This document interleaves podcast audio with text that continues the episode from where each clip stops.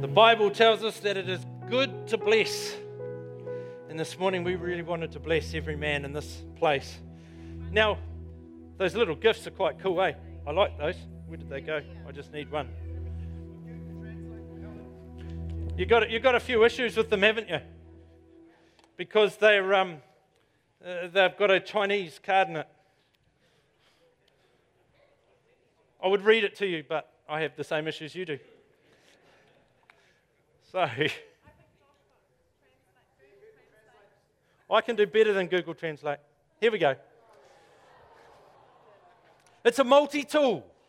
It's a multi tool, and in your hand you will find a can opener, a knife, a screwdriver, a ruler, a bottle opener, a four position wrench, a butterfly screw wrench, a saw blade, a direction auxiliary indication compass, a two position wrench, and a keychain hole. Very good, isn't it? Very, very good. Some would call this a multi tool, but I would disagree with those people. I would call it the dream tool. The dream tool. Come on, how many men, when you opened that and saw that, the little MacGyver and you came out? And you're going, come on, with this little credit card size thing, other than opening my Coke, I can rescue the world. You can put me in any situation with this, I'm going to get out. Dreams are made of tools like this for men, for real men. If you haven't got it, for men. And actually, I was looking at some of those sawhorses and I was a little concerned. I decided, without being rude in any respect, and no shame intended whatsoever, I just was really pleased that Simon's such a good preacher. it's all about being in your lane, isn't it? It's all about being in your lane. Don't go to Simon for a sawhorse. You want some theological advice? First stop, Pastor Simon. First stop. First stop. So, so this is like a dream maker. It's a, it's a dream tool. I could save the world with this tool, I reckon, which has caused me to call my message this morning Mission Possible. Mission Possible. Oh, I need to go back. How do I go back? Someone help me. Uh, hang on, hang on. That one.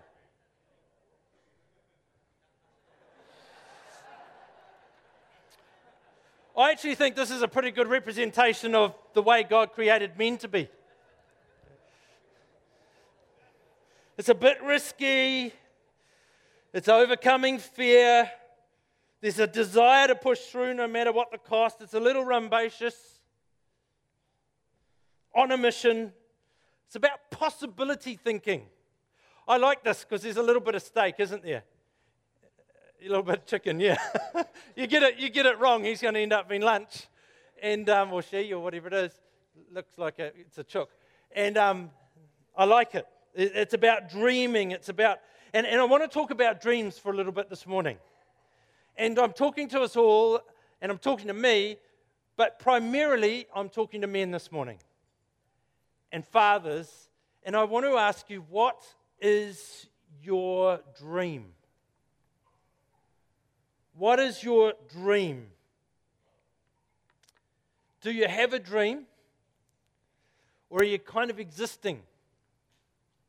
You've lost that fire, that dream. Can I ask you this question? Is your dream big enough? Is it something that you can achieve on your own, or is it one of those only God dreams? Outside the ballpark, so to speak. Does your dream reach beyond yourself, or is it a fairly selfish dream, a fairly small one. It's just about you. Is it a God sized dream?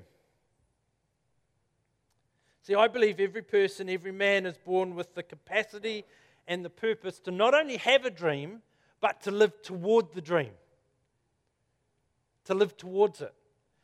Uh, sometimes we don't get to see the end of our dream.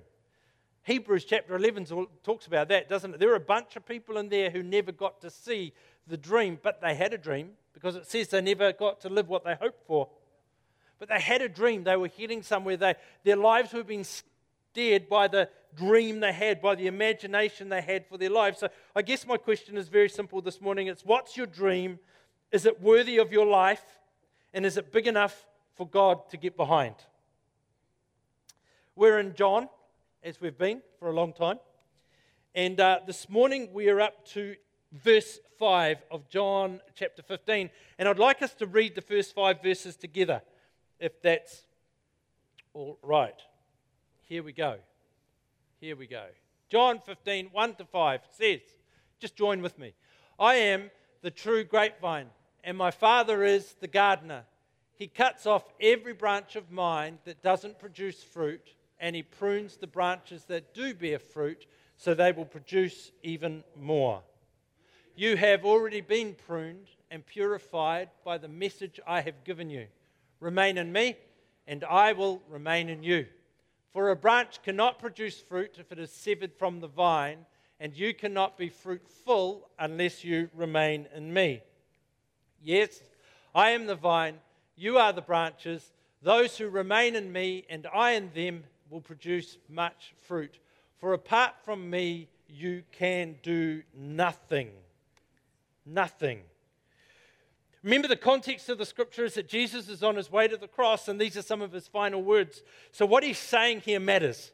He really wants us, and he wanted the disciples at the time to get hold of what he's saying because they're filled with weight, they're filled with meaning, and so he wants us to understand what he's saying. Verse 15, uh, chapter 15, verse 5 is where we're going to land today, and it says this Yes, I am the vine, you are the branches. Those who remain in me and I in them will produce much fruit, for apart from me, you can do nothing. So, yes, I am the vine and you are the branches. Those who remain in me and I in them, that's the first consideration. Remain in me and I will remain in you, will produce much fruit. For apart from me, you can do nothing poses a question for me Am I trying to do my life on my own or am I trying to do it with Him? Because it seems pretty clear that apart from Him, I can do nothing on my own. However, I would suggest to you that the opposite is also true, and that is if I can do nothing apart from Him, maybe I can do all things with Him. Maybe all things are possible with Him and through Him. Maybe that's why I've called the message mission possible. Because with him, all things are possible. Verse 7 actually says as much. When you drop down a couple more, it says, But if you remain in me and my words remain in you, you may ask for anything you want and it will be granted. Obviously, motives got to do with something there, but if we're remaining in Him, if we're walking closely with Him, if our journey with Him is close, I suggest our motives won't be too far off, the, off where they need to be. Everything comes back to connection. If we've got the connection, we've got the power. Like we saw with the power tools. Got the connection, we've got the power. Everything comes back to that connection. If you've got your Bibles, I'd like to uh, turn to Matthew 19 and verse 23.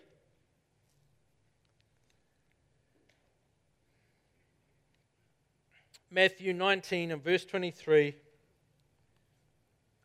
says this Then Jesus said to his disciples, I tell you the truth, it's very hard for a rich person to enter the kingdom of heaven. I say it again it is easier for a camel to go through the eye of a needle than for a rich person to enter the kingdom of God. The disciples were astounded. Then, who in the world can be saved? They asked. Then Jesus looked at them intently and he said, Humanly speaking, it's impossible, but with God, everything is possible.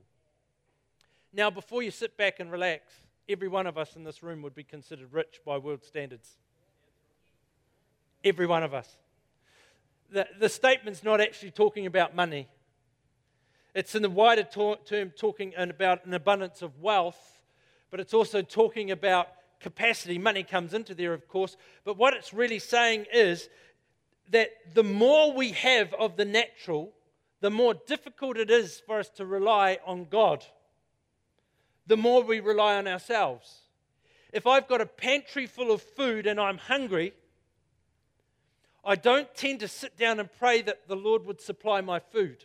I go to the pantry because I can supply my need. And that's the point of this passage is that the more we have, and in a country like New Zealand we have, the more we have, the more inclined we are to turn to our own resource rather than His resource. And it's only by Him that we enter the kingdom of heaven.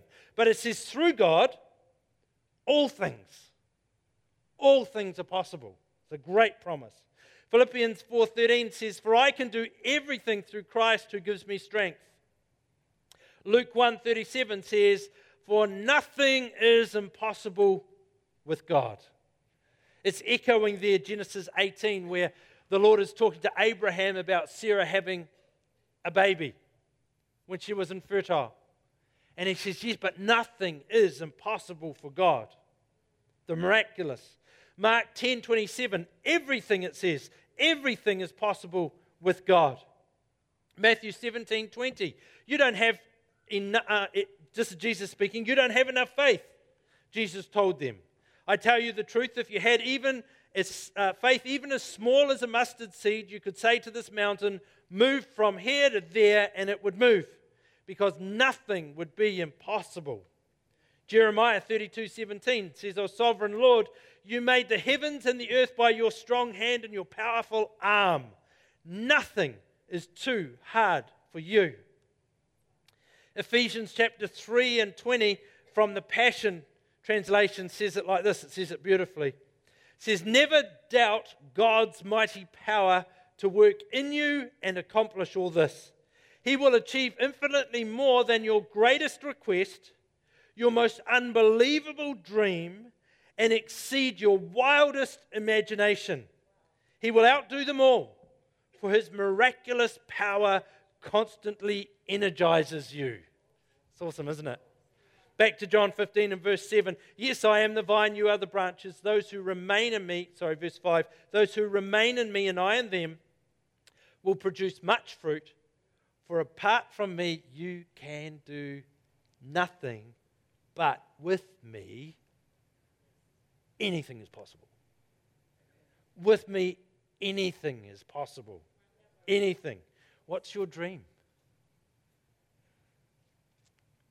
What is your dream? I fear we dream too small. What is your dream? What do you desire the fruit of your life to be? What's that look like? Have you stopped dreaming? And if you've stopped dreaming, why have you stopped dreaming? It is honorable to God to dream. He gave us the capacity to dream so that we would dream. Nothing's come into this world that hasn't been seen in the imagination before it arrives in the natural. We see things in the imagination, we see things in our dreams before we see them in reality. It's honorable to dream. What's your dream? Here's part of the challenge, I think, for guys, particularly, is that we live in a society that's doing its absolute best to emasculate men, to deprive men of their identity, to make men weaker, to domesticate men. I think it's a real problem. I think that it's trying to kill the spirit of greatness within men. It's trying to kill the, the ability to dream. And what's more, it's trying to instill fear in every person. Have you watched the news? You can be entirely happy until you watch the news. And it just tries to instill fear in you, doesn't it? Everything is about trying to instill fear. You're about to get on an airplane, you see a story on the news, and you go, oh man, I hope we make it. You weren't even thinking that before you saw the news. You were just like, wow, we're getting on an airplane. That's fantastic. I, I think this is a great, um, this is a great picture. I love it. I'm not, I'm not sure which one is true.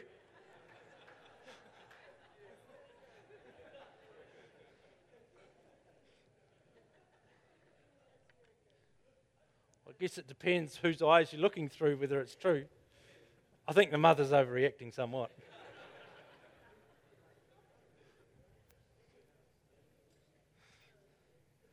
But the world's doing its absolute best to instill fear in you, fear in you and I, and fear crushes dreams. It does. When um,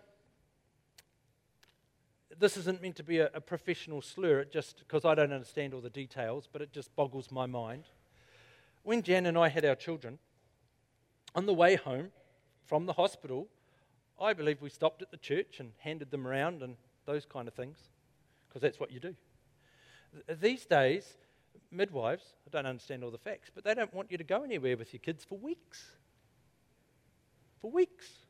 And I'm going, why? Shall we start the family unit with the joy of a baby and then we'll just put fear on them straight away? Because fear controls, doesn't it? Fear controls.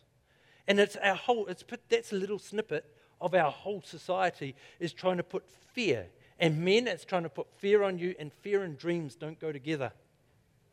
Fear and dreams just that do not work together. What happened to John 10:10? 10, 10? I will give you life and life abundantly. Well, it starts first, doesn't it? The devil comes to kill, steal, and destroy, and to, in other words, impart fear into our lives because he knows that if he can keep us in fear, we're not going to do anything great with our lives. If he can keep us, keep us in fear, we will exist our days and depart. But if we can break the power of fear, if we can step out from under fear and live that life abundant, that life of dreams, that life of mission possible, we'll have a go at doing something significant and we'll have a go at doing something significant for God. What were you born to do? It wasn't just to exist. What were you born to do? It's a good question to answer. I think I would rather fail doing what I believe I was born to do than not have a go. I want to have a go. I want to give it my best shot. If I come up short, I come up short. Not much I can do about that, but I want to give it a go. I want to get to the end of my days Ray and I were joking about this a little while ago. Sitting on our deck in our rockers. He's going to have to sit on his deck rocking for a little while before I get there. But that's all right. I'll get there eventually. Sitting on the deck in the rockers going, wow, that was a blast. Wow, we, we, we did what we believed God was asking us to do. We stepped out there and said, okay, Lord, let's go. No, no doubt, well, we can already tell a few war stories where it's gone bad. We'll have a few more by then. But giving it our best go. What were you born to do? What seed has God placed in your heart? You were born to do it. Don't let fear. The difficulty, it's difficult to dream and be constrained by fear at the same time. I mean, there's common sense, there's wisdom, of course, those things. Don't discount those. They're important. Wisdom is important, very important. That's wisdom there. But dreaming and being constrained by fear just don't work in the same sentence because it always pushes the fear down. In fact, I really want to pray for fear right now. Can you just bow your heads for a moment? Close your eyes so that people have got absolute privacy around you. If you struggle with fear, just give me a little wave, just so I know who I'm praying for. Fantastic. Thanks. You can put your hands down. That's great. Lord, you've told us that you never gave us a spirit of fear. And so we know that that fear is imposed on us. And Father, for every person in this place this morning that is struggling with fear, I break its power in the name of Jesus. Father, where there has been fear, I command it to go in Jesus' name, and I release your peace right now. Father, if there's turmoil happening in the mind even at this point, we command that to go and replace it with your peace. And Father, I ask that where fear has taken residence, you would birth dreams in Jesus' name. And when fear tries to raise its head, we just stand firm in you and push it away in the name of Jesus. I ask for every person in this room the liberty to dream. that fear would be gone in Jesus' name and not a controlling factor. Amen. So, what's your dream? What's your dream? Does it honor God? Does it require God? I really want to encourage you to dream dreams that are big enough that they've got to have faith attached, that they require God to achieve. If you do it on your own, that's great. But there's no faith in that. Dream a dream big enough that you have to push yourself into God, that God needs to come through because there's no power without connection. With Him, abiding, remaining, all things are possible, all dreams are possible. And if, uh, if remaining or abiding in Him is our priority, I think our motives will take care of themselves. I've been cautioned several times in my life not to uh, make judgment on what I perceive to be arrogance when it is often confidence. Sometimes confidence looks like arrogance, but the heart is completely different. If you're close with God, you're embracing God, you're abiding in Him, you're walking with Him, go forward confidently. Again, what is your dream? Is it time to pick up a dream? Maybe you dropped it. Is it time to pick it up again? Maybe it's time to pick it up for the first time. I think it's time for men to embrace and be proud of being men. Our society is giving men a bashing at the moment. Don't know if you've noticed. Be proud of being a man. You're male by birth, you're man by choice. Yeah, be proud to be a man. Be proud to be a man. Be the best dad you can be. Love on your kids, love on your wife. Be the best dad you can be. What an incredible legacy to sow into your family. Being the best dad. I know there's many examples of, of dads who have missed the mark, missed the mark and uh, dads have even been abusive in families. But if that's in your family, come on, with God, change the cycle. Be the best dad. Be the best dad. No human dad's going to get it all together. We're all going to come up short somewhere. We're all going to make mistakes, but be the best dad you can be. Be the best husband. If you want your children to, pre- to uh, treat their spouses well, you model it to your wife. They've got to, kids got to know that you love, that you love, that you love your wife. And you watch, they'll model it then when they're in relationships. I got, I was really fortunate this morning. I got two I got one Father's Day card. It was a big card. And both my sons wrote heaps in it. Not bad, eh, for young men. They wrote heaps in it, lots of words. It's like, my goodness, it's a book. And, and I was really moved as I read the words. I was really moved. And I thought, wow, for all the times I've made mistakes, for all the things I've mucked up, when I read the words, I'm thinking, thank you, Jesus, maybe I got something right. Thank you, Jesus. Maybe this is, this is good. Thank you, Jesus, that my sons have gone from being my little kids to my friends. Thank you, Jesus. As dads, you, you can do that. Let me encourage you this morning. Let me put courage in you. Even if you've made mistake time and time and time and time and time again, you can do that. If you've made a mistake, be the first one to say, I'm sorry, and get on with it again. Leave a great legacy for your family. Dads, because it's Father's Day. That's probably one of the things at the top of my dream list. Is that I leave a great legacy for my family. What are you dreaming? What's the dream look like? Mission possible. You can do it. Through Christ who strengthens me. All things are possible. You can do it. You can do it. I know the world wants to knock you down. I know the world wants to cut you off. But this morning, you can do it. The Word of God says you can do it. It says, come on, all things are possible through Him. You can. You can. I, I probably just need to stand here for half an hour saying, You can do it. You can do it. You can do it. Just to kind of combat the message you get when you walk out the door, but you can do it. You are doing it. You are doing it. Outside of my notes, I think this is a fantastic thing right here for dads. Being in church with your kids. Being in church with your kids. Being in church with your wife. Great thing. It models something great to your family. If you notice you do get what you do with your kids, I just, I, I sometimes have been known to blurt out things that aren't that nice when drivers are annoying me.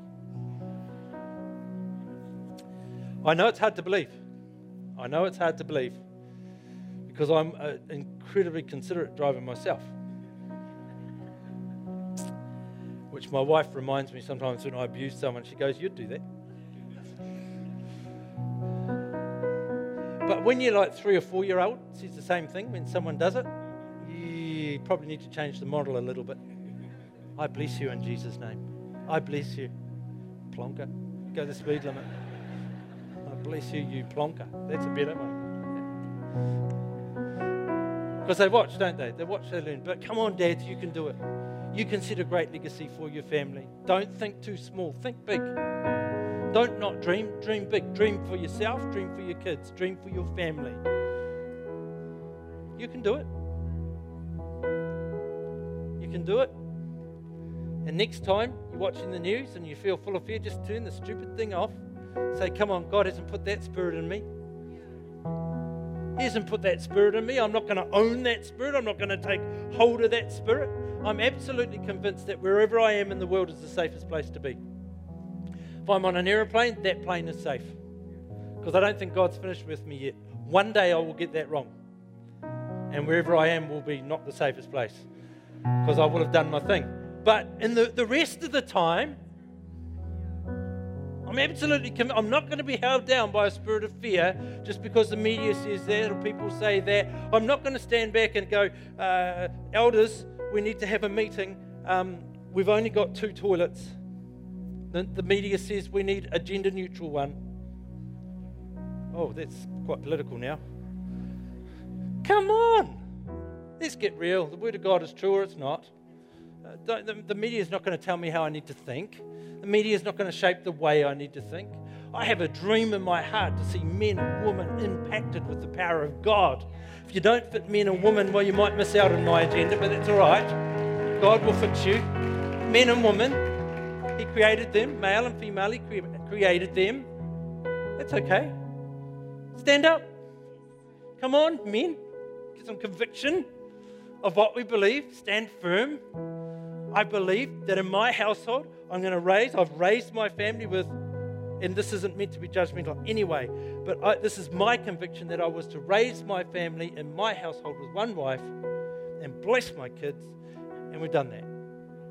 Were there opportunities along the way to change the story? Of course there were. And that's on Jan's side, let alone mine. Of course there were. But we're not into trading models for a new model. We're going to go, we're going to become classics together. Because that's our, that's our value. But at some point, you just got to go, no, no, this is who we are. Come on, I've got a dream. I'm not going to, I'm not going to sabotage my dream for a quick fix. God's put something in my spirit for me to achieve. I'm not going to sabotage that by just needing a quick outcome. I'm going to stand firm. I, I, I want to stand firm in Him.